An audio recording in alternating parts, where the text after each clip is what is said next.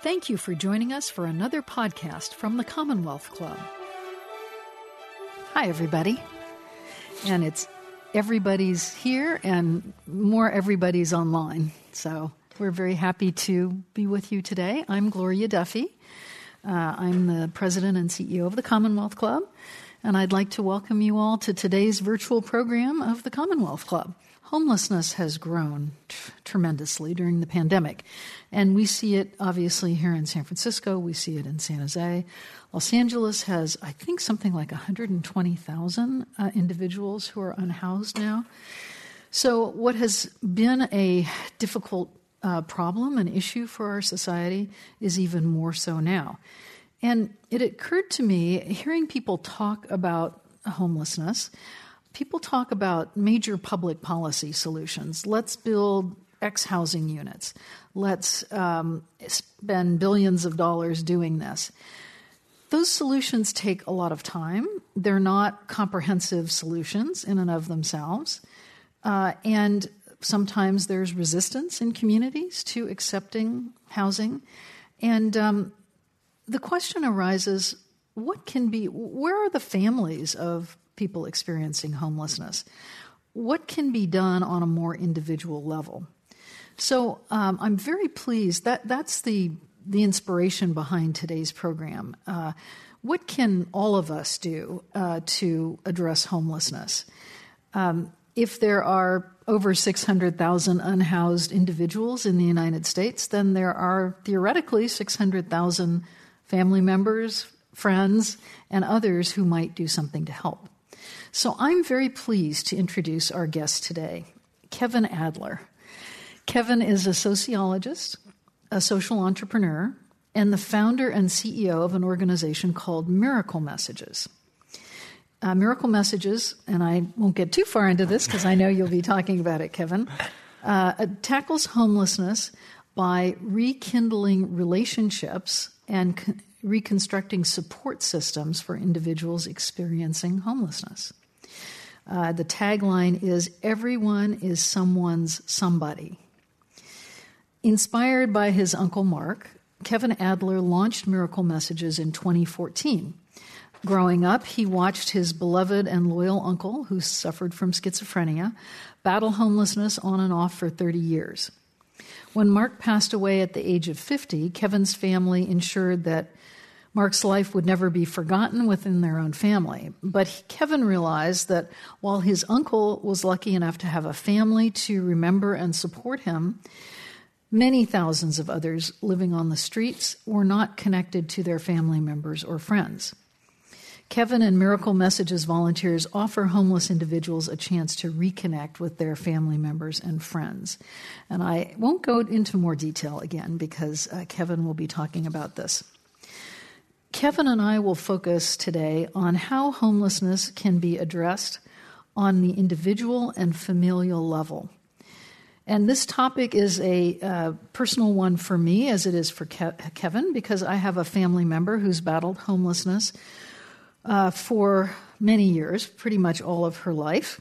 Over the past 15 years, since our family decided to take responsibility for her, we've developed a system that supports her with a home and other basic needs.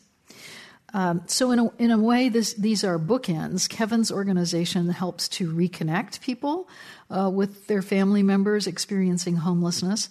And case in point, once my family and our my sibling were reconnected 15, 16 years ago, then we have some experience in what can be done and what, what happened then. So, we're about to have a conversation that reimagines how we fight homelessness as we discuss how Miracle Messages has reunited hundreds of families. So, please join me in giving a warm welcome to my friend Kevin Adler. Thank you. Uh, thank you, Gloria. It's an honor to be here. Uh, having come full circle and started as a, a, fellow, as my first job after college, working at the Commonwealth Club. So it's really a special treat to be here with all of you today. Um, so I wanted to uh, to really begin uh, talking about you know steps we can all take to end homelessness by sharing a little bit about my journey uh, in an issue that I really didn't understand uh, other than through the eyes of my Uncle Mark at the Thanksgiving and Christmas dinner table.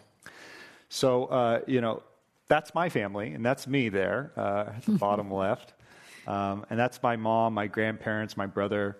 And in the middle there, that's my Uncle Mark. Now, you know, Mark was my favorite member of my extended family. Uh, he remembered every birthday. Uh, the year before he died, he sent me an eagle bandana in the mail along with a birthday card every single year. Uh, Mark also suffered from schizophrenia and lived on and off the streets for about 30 years of, in Santa Cruz.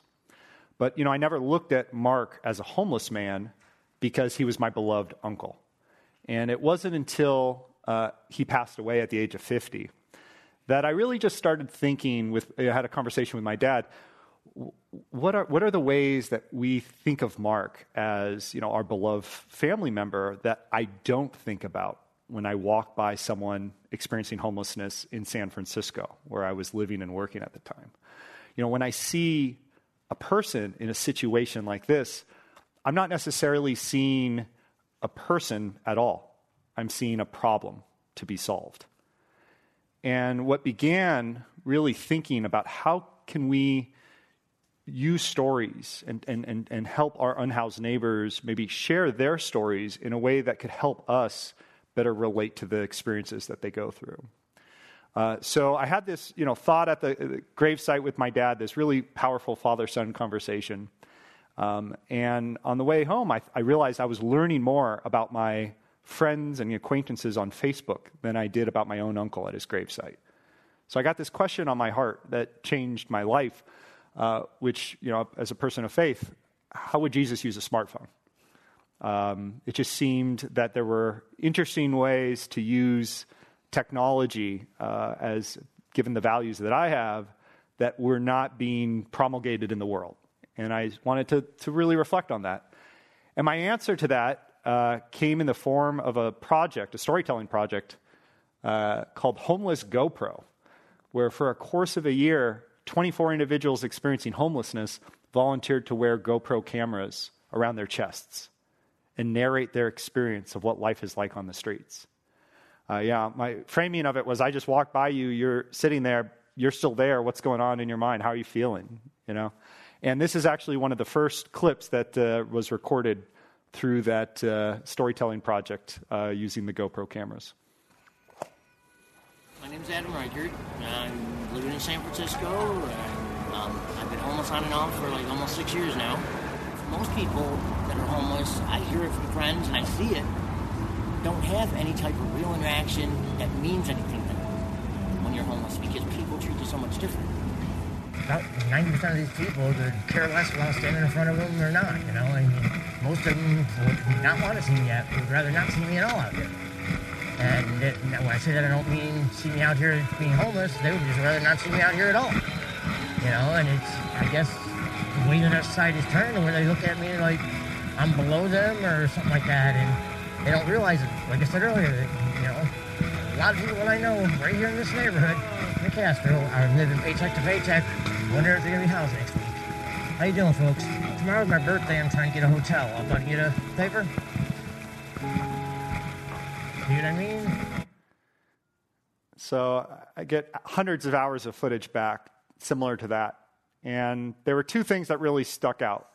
First, over and over again, I'd see children walk by a person experiencing homelessness, and inevitably that child would tug on their mom or dad's sleeve and point and ask questions and move towards them. And, you know, and half the time, the parent would scold the child, say, bad, dangerous, impolite, you don't do that. And the other half the time, they almost let the child guide the, the parent and, and walk. And, and I just always wondered, you know, 20 years later, who's going to grow up to be a more trusting adult? So, one thing is how we raise our kids, but another thing that I heard in different versions over and over again was this quote I never realized I was homeless when I lost my housing, only when I lost my family and friends. When I heard this, it made sense, but I'd never heard something like this articulated by any service providers, uh, you know, any city officials.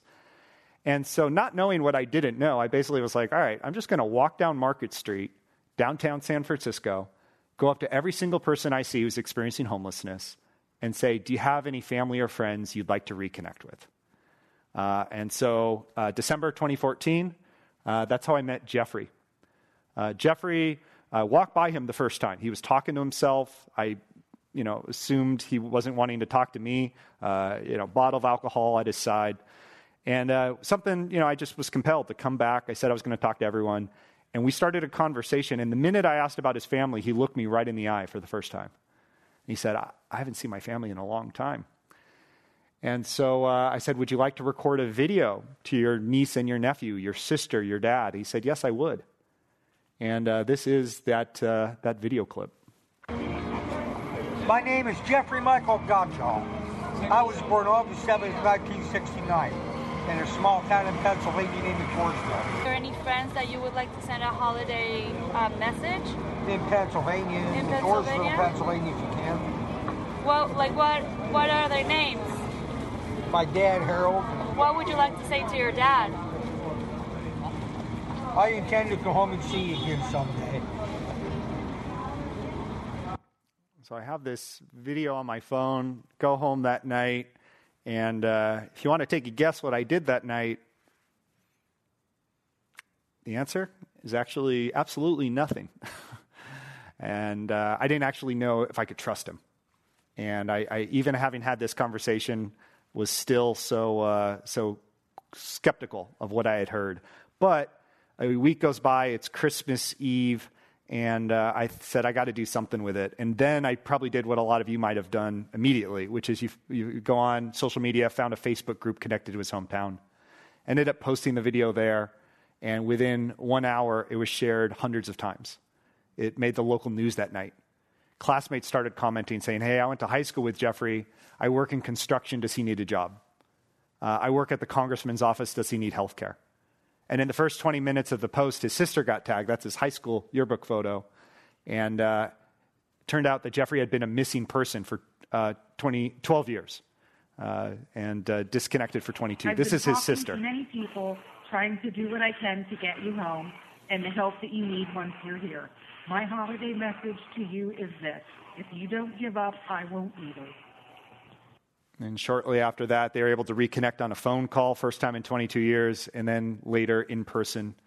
Um, and so at that point, I uh, decided to leave my job in the education technology space and start doing this work full time because uh, I knew Jeffrey wasn't the only one and that this shouldn't be happening. So, uh, you know, fast forward to today, it's not just me wandering around the streets anymore in one city. We have volunteers all across the country uh, partner organizations, individuals that self refer to our services. Uh, and we believe at Miracle Messages that no one should go through homelessness alone. I wish I could end that sentence a word earlier. No one should go through homelessness. But today, in the world we live in, that's part of the world, uh, unfortunately. But no one should go through that experience alone and isolated. And uh, what we've really realized at Miracle Messages is that there's a form of poverty we don't talk about, which is relational poverty. Relational poverty is a very important form of poverty that's overlooked by a lot of providers, but is linked to better health outcomes uh, and is a primary tool for ending homelessness. In San Francisco alone, uh, 60% of successful shelter exits from San Francisco, 60% of folks who leave the shelter and get off the streets is as a result of family and friend reunification. Uh, so it's a very underutilized tool in many communities and even within uh, our community here. So, why are people disconnected? Why, why, why is there relational poverty? Uh, you know, we've really identified three key areas. There's t- digital literacy barriers, access to a phone, internet, charging. You lose a phone number, you lose an address. Uh, bureaucratic barriers, you know, where uh, under HIPAA laws, shelters can't confirm or deny whether a family member, uh, uh, an individual is at a facility. So you end up with missing person flyers on the bulletin boards of many shelters saying, Have you seen my son or daughter? I can't find them. Can you please be in touch? Uh, and, but the biggest reason of all is the emotional barriers shame, stigma, fear, self loathing um, that keeps many people experiencing homelessness disconnected from loved ones. And interesting enough, when we think about that, that's actually also a reason we're disconnected from them. Because as disconnected as some individuals who are unhoused are from their loved ones, we are to them. And the reason I, I believe is that we don't understand the experiences. We can't relate. Uh, there's a stigma, there's a distrust, there's a paternalism that sets in. And so at Miracle Messages, we really try to shatter that. And we do that with our core values, where we meet people where they're at. We have general managers that we hire places like South Florida, Gabby Cordell, who help people on the streets reconnect to loved ones. Uh, we use technology for good. Uh, we have a, a, mobile app, a, a, paper form. We have a hotline, 1 800 Miss You. Uh, so anyone who's experiencing homelessness or a volunteer on their behalf, call 1 800 Miss You and, uh, and, and, reach one of our volunteer operators who then help uh, locate the loved ones, deliver the messages. Uh, and we also try to treat each person as someone's son or daughter. Imagine if they were our own somebody.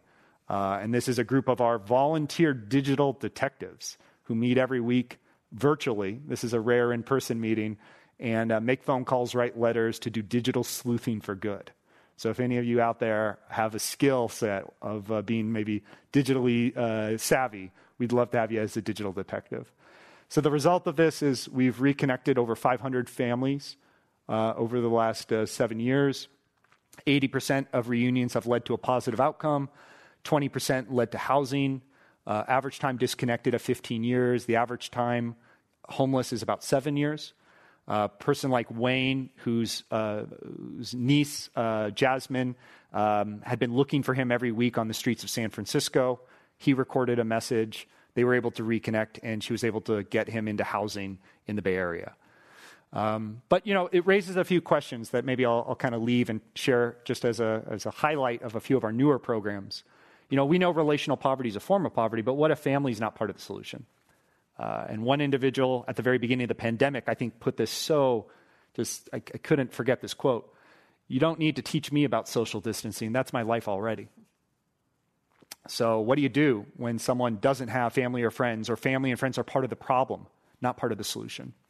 Um, and, uh, you know, in case of Elizabeth, she was a teacher in the Bay Area, you know, disconnected from loved ones, uh, got uh, diagnosed with colon cancer, wasn't able to teach any longer, and became homeless for the first time in her adult life.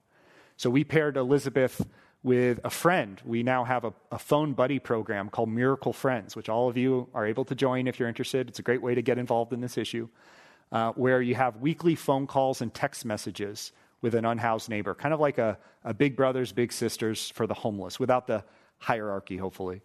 Um, and what we're finding is through those friendships, just incredible relationships emerge uh, and problems get solved, and people walk the journey uh, together. Uh, so there's the buddy system. And then with trust comes the desire to invest in people.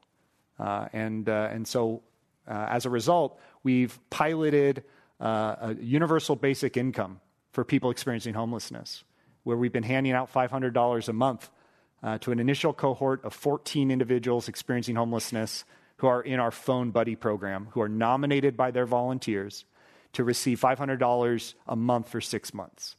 Uh, Elizabeth was in that program. She was able to get housed as a result of it. Uh, we've seen the vast majority of individuals use those funds car repairs, child care, food, savings, paying down debt.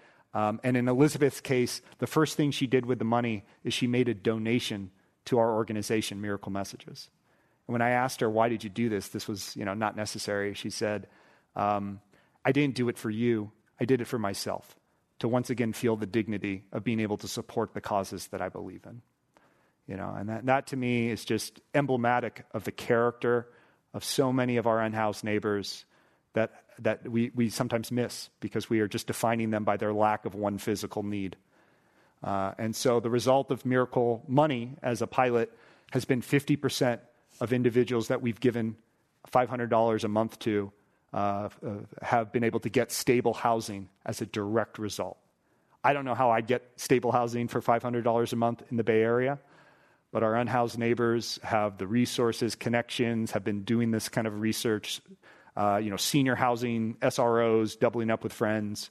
And as a result, just a little bit of money has made an incredible difference. Small sample size, we're talking, you know, a dozen people. Uh, but uh, for that number, we're, we're looking to expand it. So, really, that's, uh, that's an overview of miracle messages and our programs, Miracle Friends, Miracle Money. Um, and, uh, you know, as kind of a takeaway, I hope that everyone takes really as the core thing that everyone can do around this issue is remember that our unhoused neighbors are not problems to be solved. Homelessness is a problem, and it disproportionately affects people experiencing homelessness. They have the most vested in the solution of this, but they are not problems. They are people to be loved.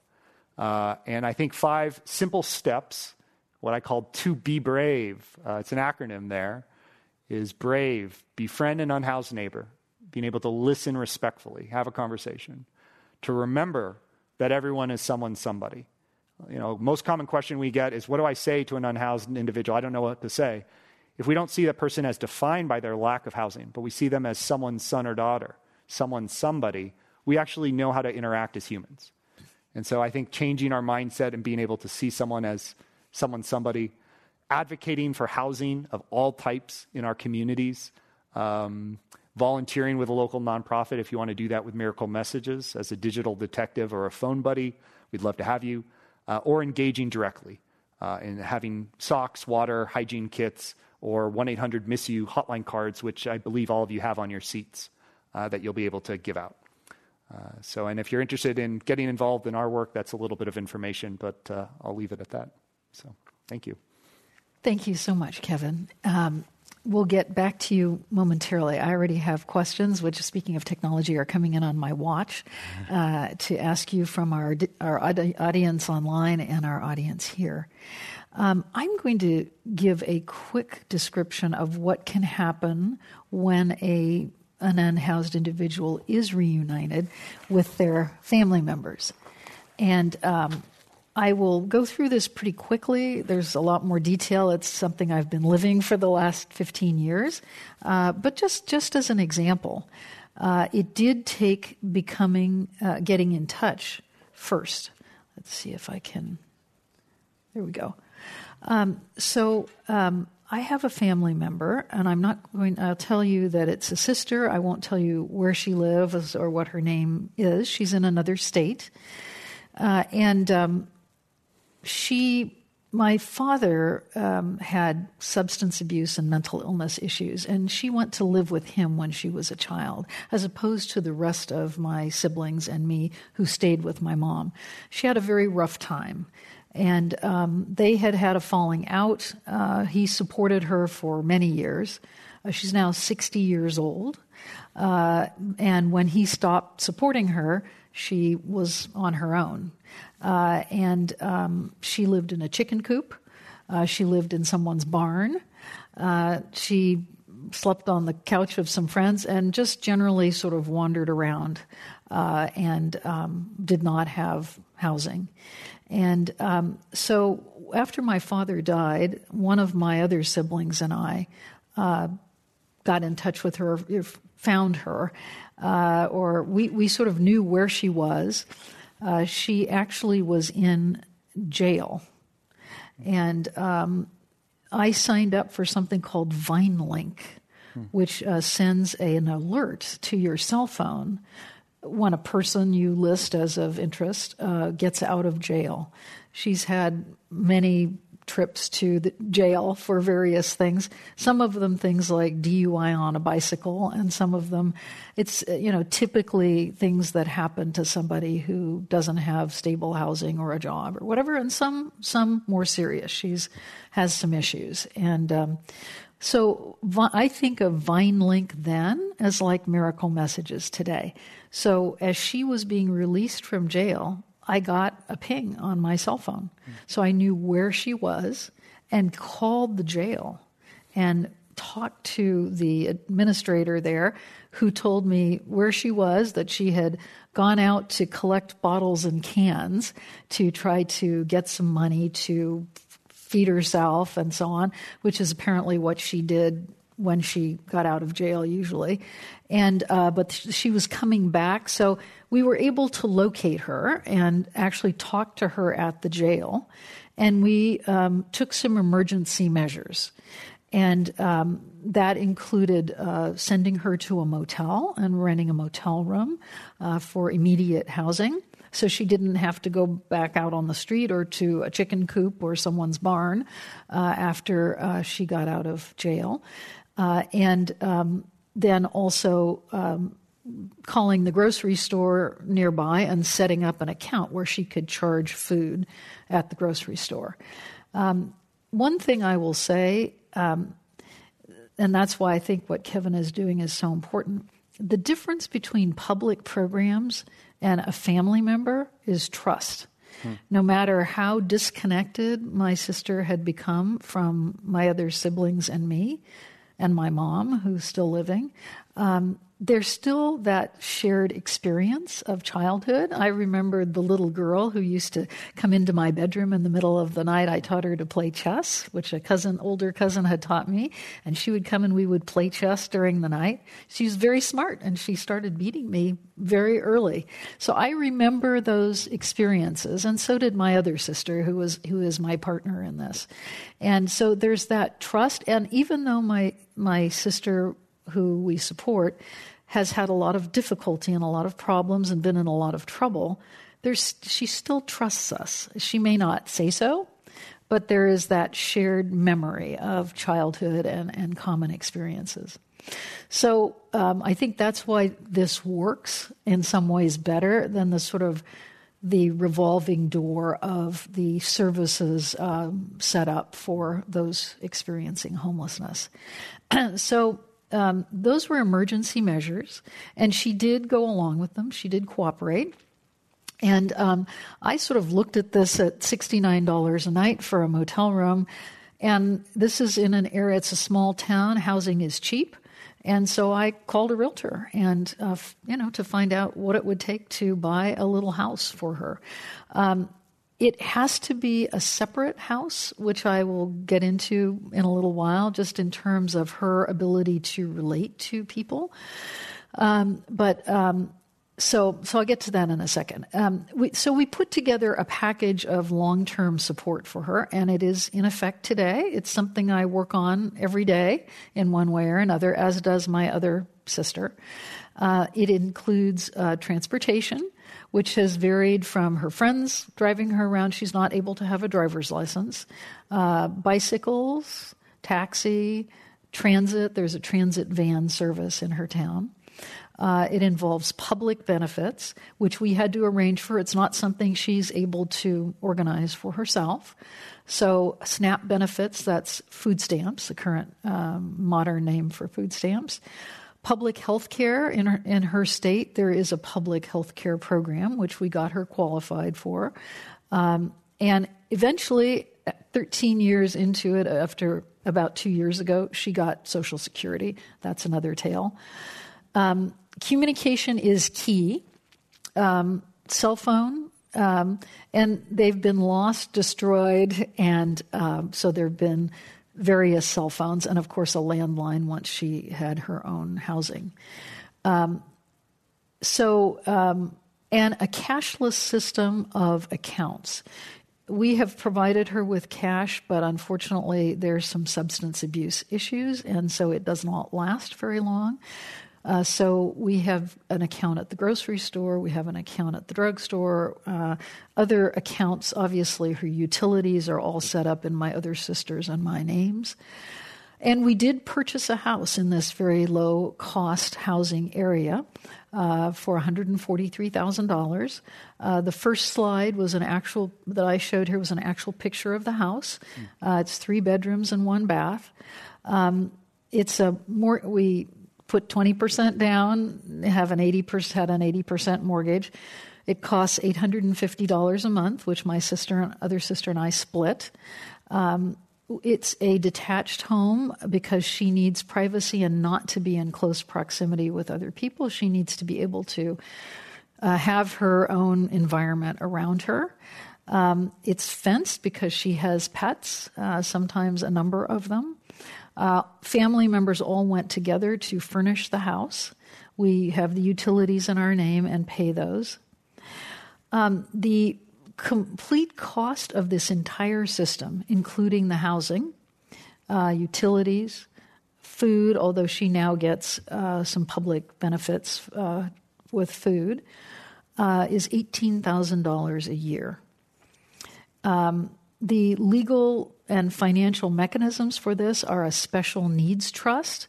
That's a special form of a trust that allows family or others to provide uh, support, financial support, without interfering with public benefits. So it, it, enables you to do private support plus the public benefits. The public benefits are not sufficient. Um, some of the funds come from my sister, some from me, and some from my mom. And it is a tax free gift from my mom, the portion that she provides every year.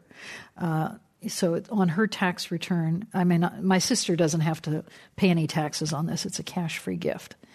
So again, um, we as family members have to hold the ownership and the accounts and so on. Uh, she doesn't have any credit or any ability to to hold those. Um, there are issues. Um, there are substance abuse and resultant health issues. We have a neighbor who keeps an eye out, and if she hasn't seen my sister for a few a day or two, she lets us know. She sends us a text. Uh, and then we can take appropriate action. Sometimes it's to get my sister to medical care uh, or something else she may need. Um, there, there are trips through the criminal justice system, but there are a lot fewer, a lot fewer since 2006, since we put this system in place. I think there have been two. There were probably 40 before that. And uh, some, many of them involved misperceptions or um, inability to understand what her issues were. Um, the we have to keep in touch with her to find out what her needs are and what she what we can do for her.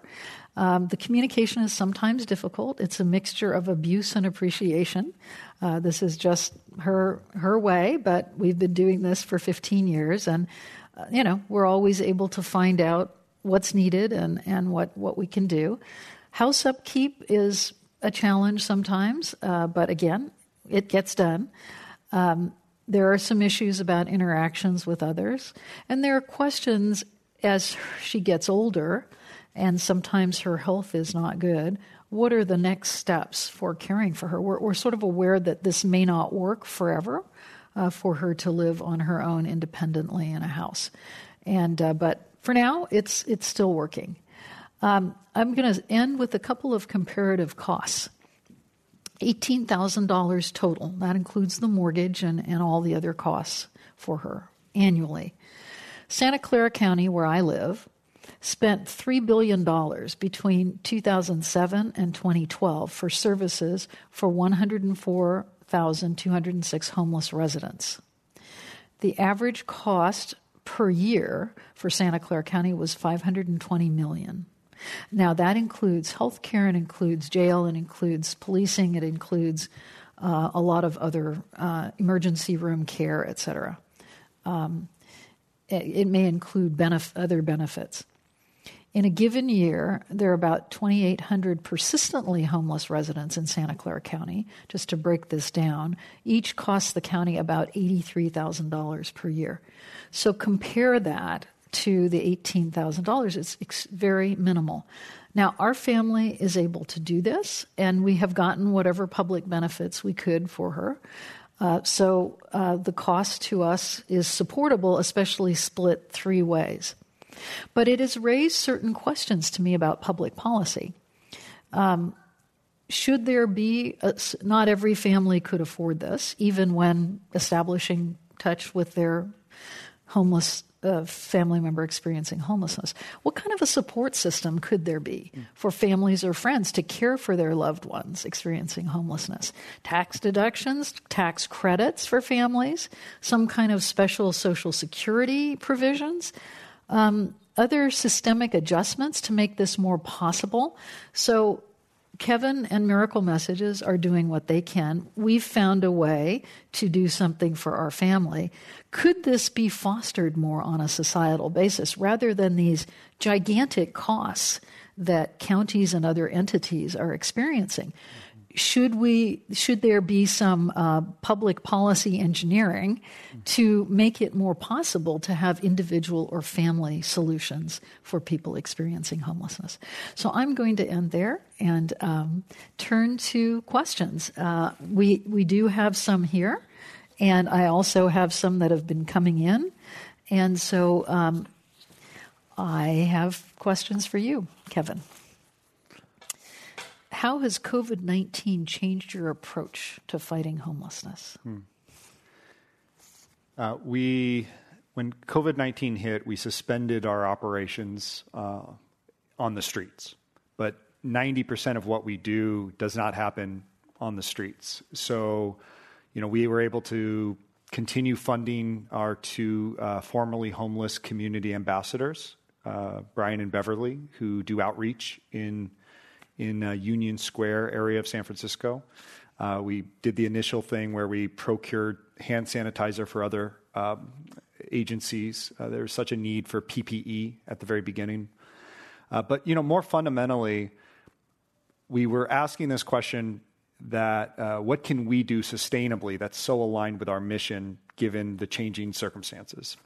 And I've for a long time wanted to find a way to address the relational poverty needs of folks who don't have family or friends. Uh, you know, a, a, person who's coming out of an abusive home environment, uh, a child who is you know unsafe because of their uh, sexual orientation and have to leave the home. There are many very valid instances uh, where reconnecting to family is not part of the solution. And so about a year, uh, about a year ago, um, I guess May or June of 2020, uh, the city contacted us and gave us this opportunity where they said we have these shelter-in-place hotels that we're moving thousands of people experiencing homelessness into, but we're essentially uh, have no plan other than getting them into the housing and what I would say providing the base of Maslow's hierarchy of needs food, water, shelter, clothing, and temporary housing. Uh, but we know that people thrive when they have more than just the base of needs met. We all need to feel loved. We all need to feel belonging. Uh, the minute that there's a problem in our families or in our own lives, who do we turn to? And that kind of informal support system can make a huge difference for us as housed people, similarly with our unhoused neighbors. So uh, we were able to pilot uh, the Miracle Friends Buddy program uh, in the shelter-in-place hotels. Uh, that was, you know, pretty widely embraced uh, by individuals, um, you know, in those hotels, um, and it allowed a level of one-to-one informal problem solving is kind of the word for it. That it sounds like, you know, Gloria, you and your family have been providing to your sister for many, many years. Um, we were finding that just having one person who goes to bed at night and wakes up in the morning thinking about your well being, who isn't a government caseworker or social worker, can make a world of difference. And so, from that starting point, that one to one service model, um, and uh, that's where uh, the, the Buddy program emerged, and then the Miracle Money uh, direct cash transfer program emerged. Um, you know, one individual on the streets uh, I once asked who, who suffered from schizophrenia, who wasn't necessarily the kind of person who might be ready for a phone buddy program or a reconnection. Um, you know, severe schizophrenia. I asked them, you know, what would you like to tell people about yourself that they don't know that you wish that they did? And the responses stuck with me, which was, I just wish that people knew that I was so much more of a threat to myself than I ever would be to them.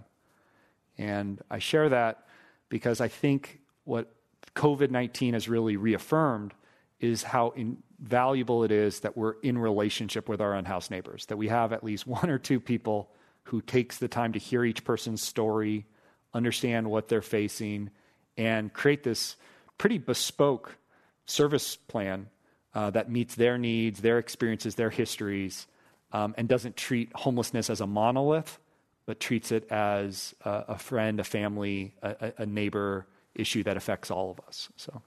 Thanks, Kevin. And I want to remind our audience here please, I think you have question cards. Please feel free to write them and they'll be sent up here to ask questions.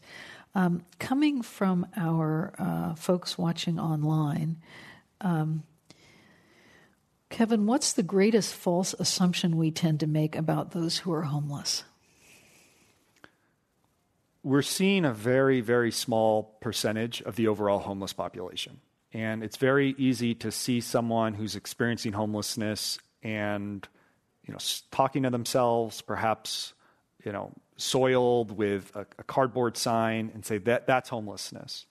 And that person deserves as much support as we can give them. You know, perhaps there's the mental health issues, drugs, substance abuse. But the much larger majority of people experiencing homelessness, you may not even recognize. You know, um, you wouldn't know that that person is, is homeless. Uh, so I think just being able to see people beyond the kind of physical state and hear the backstory, and even folks who uh, may appear visibly homeless, um, you know, I've been overwhelmed hearing who the person is, what their dreams are, what their stories are. You know, I've had a few invitations to housewarming parties mm-hmm. for people that we've been able to house. And at first I was like, well, what is this? Yeah, I'm going to a house. Am I supposed to do this? And it occurred to me, I mean, it's, it's basic. Wow, this person was experiencing homelessness, but they're no longer homeless. That was a period of their life. Um, and so I think getting away from this permanency, almost like a scarlet letter of H mm-hmm. that our unhoused neighbors have on their chests, that it's a permanent identity, and being able to see that, yes, homelessness comes in many facets and hues, but it has much more to do with systemic brokenness in our society, criminal justice system, uh, costs, healthcare, racism, discrimination, um, you know, lack of support for substance abuse, and breakdowns in our humanity than it does about individual failings. And so I, I would say that the, the biggest misnomer is that because someone's experiencing homelessness, they did something wrong. Uh, I think we have to really look in the mirror about our own humanity on how we show up for each other, as well as the systems that, uh, you know, one out of every two Americans is a paycheck away from not being able to pay rent. And 40%, over 40%, self report not knowing where they'd get $400 for an unexpected emergency. And so there's this question that I sometimes ask myself, ponder, which is not what we always ask, which is why are there so many people experiencing homelessness? It's why aren't there tens of millions of people experiencing homelessness? Why aren't there more people experiencing homelessness? And what we found is it's family and friends, social support, community, church, synagogue, mosque, informal economy that can make up that difference. Um, and I think your, your story, Gloria, really uh, is, is great evidence of that. So, From our online audience again, what reconnection with a homeless person's family has moved you most? Oh, gosh, pick your favorite uh, story. Um, there was one recently that uh, that touched my heart uh, very deeply. Uh, we had an individual, Ray, who came in actually through his through uh, our phone buddy program, Miracle Friends, and he got matched with his friend Jen, and they formed a very quick, immediate bond. And uh, you know, Ray and Jen would have weekly calls. Jen would be checking in on Ray. Did you go to work today? How are you feeling? He was working at a COVID 19 testing facility, trying to save every dollar. Um, and no housing provider was willing to rent to him because of his situation of homelessness and you know past uh, credit. And so he, when he got selected for Miracle Money uh, by Jen's nomination, uh, he said he had two goals. One was to get stable housing, and the second was to reconnect to his daughter. And uh, he saved every dollar he, he got through Miracle Money. And initially, he wanted to turn it down. He said, I've already received so much from my friend Jen. Isn't there someone who needs it more than me? I mean, incredible human being. Uh, but he was able to save every dollar and find a friend uh, that was willing to, uh, to have him as a roommate in, uh, in Kansas. So he he packed up, he moved to Kansas. But before he moved, uh, he told Jen his desire to reconnect to his daughter. And it just so happened, coincidentally, not even involving our digital detectives, uh, he's told about his daughter and, uh, and the high school that she attends.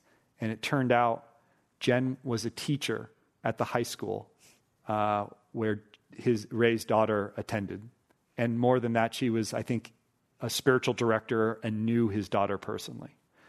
And so he was able, she was able to facilitate a reconnection. And uh, just a few weeks ago, Ray sent me a, a, photo, a text of him and Jen at his high school, uh, his daughter's high school graduation. And uh, the mask was there, but the smile was right underneath it. You could just see it. And that, that was really poignant that uh, we could play a role in that reunion. So. What have you learned about mental health treatment or lack thereof? lack thereof is, uh, is a better starting point. Wow. Um,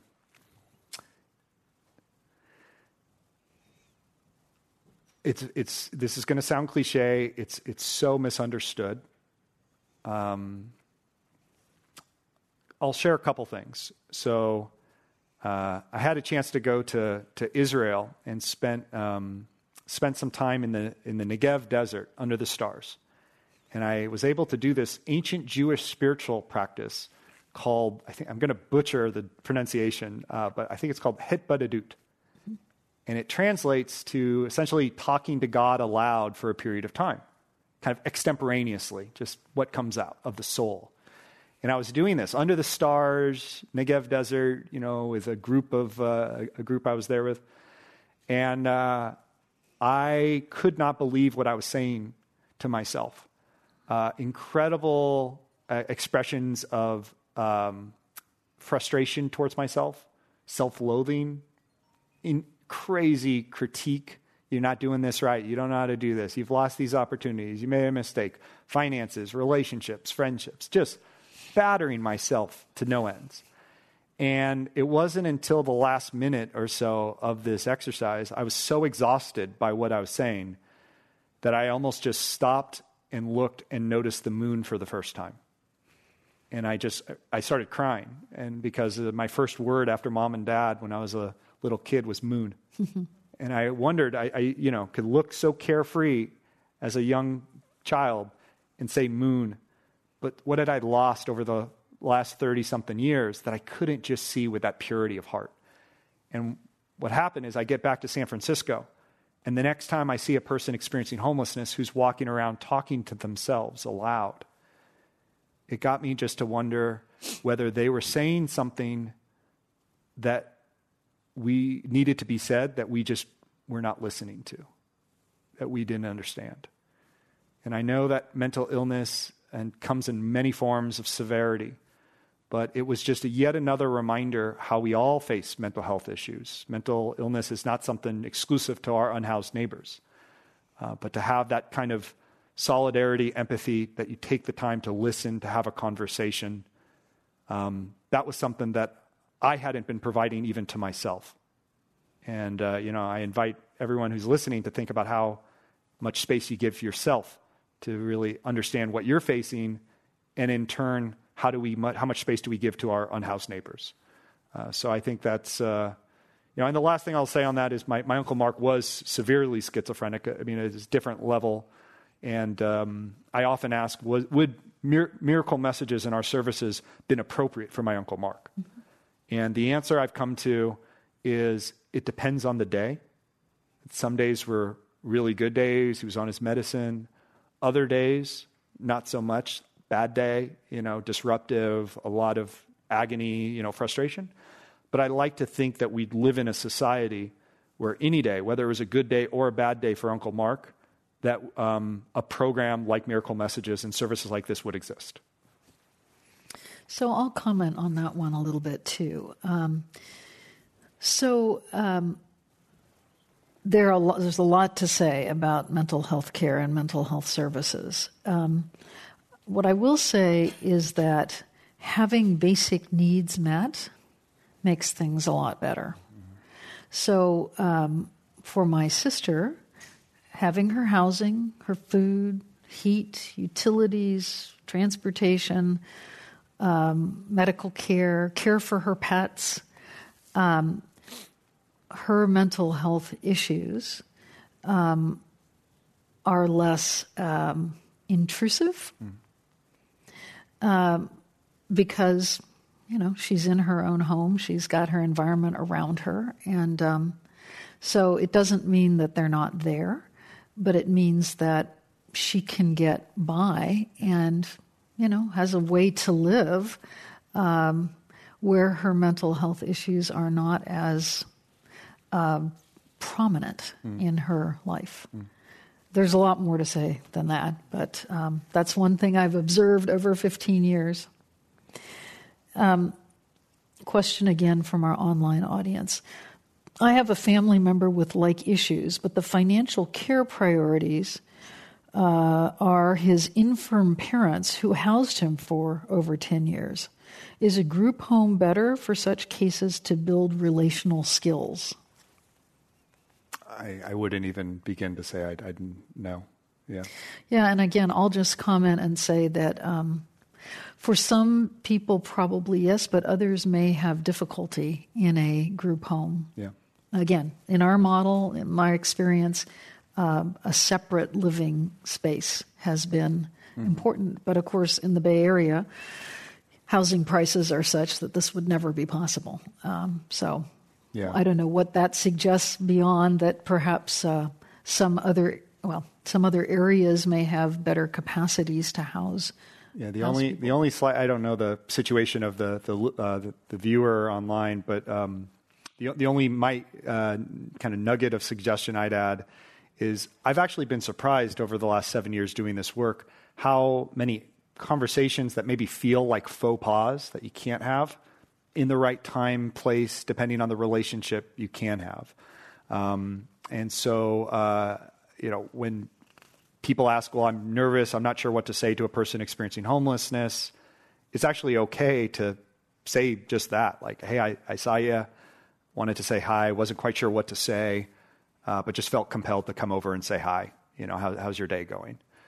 Um, and so I, I just wonder if, uh, if it would be appropriate to have that conversation with the individual about what, uh, what they'd like. So, Good point. yeah. Do you plan to be involved in the guaranteed income programs that are launching? If you could provide local governments that are launching similar pilots or programs uh, any advice or insight, what, what would it be? Yeah, it's an important question uh, because we hear, you know, UBI all over the place now, and pilots are popping up as they should. This is great. This is, uh, you know, a, a, I think a more effective, humane model, and I, I believe, as organizations like mine, we should look in the mirror and say, would we be more effective if we just disbanded and distributed funds to people experiencing homelessness or whatever the care group that we work with? There is a lot of uh, excess uh, in this space where maybe you're not focused on success, getting people housed, the services they need, but it's more about offering units of service. So that's a little bit of a side point. Um, I would say uh, great UBI, basic income, guaranteed income pilots, so necessary, but there's so much more that's needed than just that.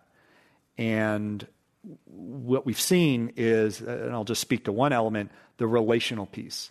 If we did not have the phone buddy piece connected to our Miracle Money pilot, I don't think the results would have been nearly as impressive of 50% housed.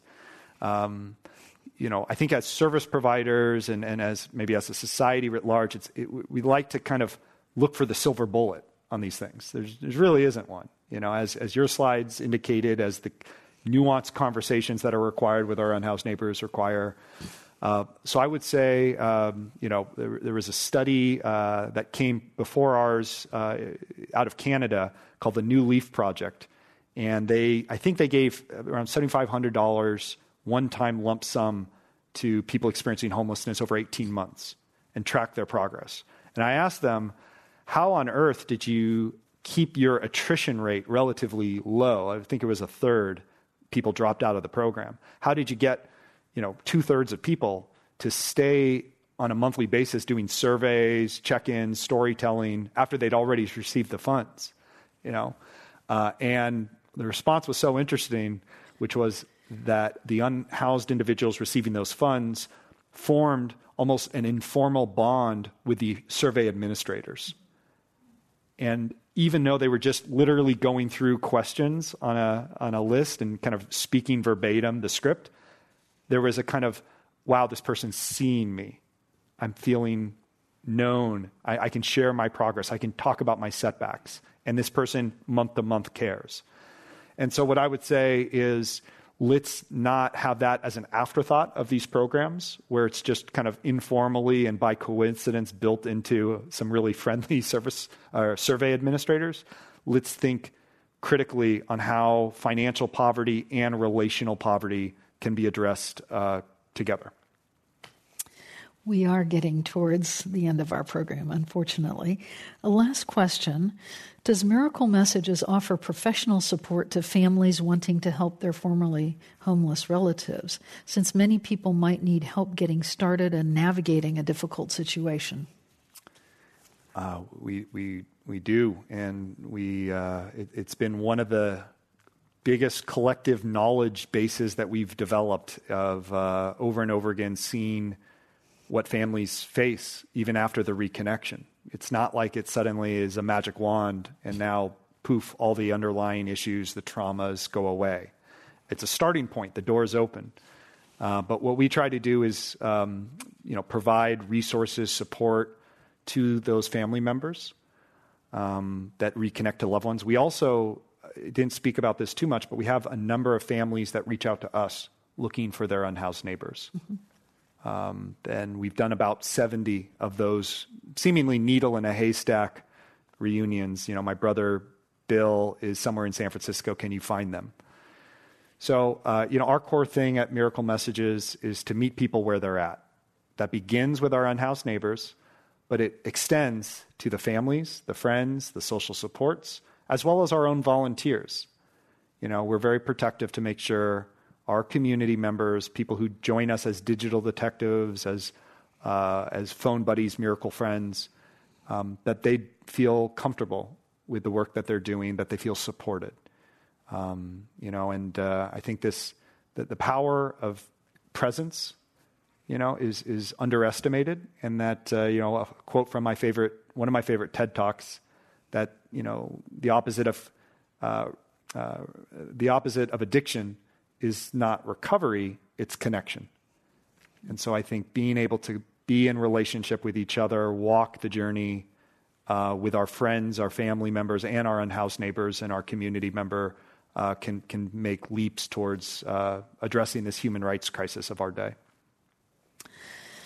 Thank you, Kevin. Um, you know, I hope that um, Kevin's insight seven years ago that direct action can be taken to assist those experiencing homelessness uh, will will uh, come to mind next time you see a tent encampment or people uh, lying on the street or in shanties, um, and you'll think about the, fact that this is not just a big, daunting public policy problem.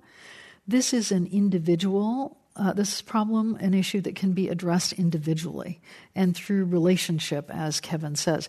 There are various ways to go about it. Something we can all impact, whether very intensively, as my family and I have in one case, whether uh, hundred for hundreds of people, as Kevin and Miracle Messages are doing, uh, or through other methods. So I hope perhaps this has uh, provided some insights uh, as we our society now copes with a much larger number of folks who are experiencing homelessness.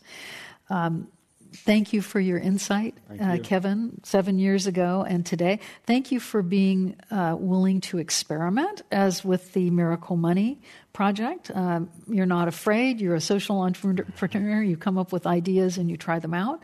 Uh, I think it's very brave work, and so thank you for doing that work. I'm Gloria Duffy, President and CEO of the Commonwealth Club, and this program is now adjourned. Thank you. You've been listening to the Commonwealth Club of California. Hear thousands of our podcasts on Apple Podcasts, Google Play, and Stitcher. If you like what you've heard, please consider supporting our work and help us bring 500 programs a year to listeners like you. Go to commonwealthclub.org/donate. Think your way around the world with our travel programs to exciting domestic and international destinations. And when you're in the Bay Area, please join us live at our events. Thank you for listening and for your support.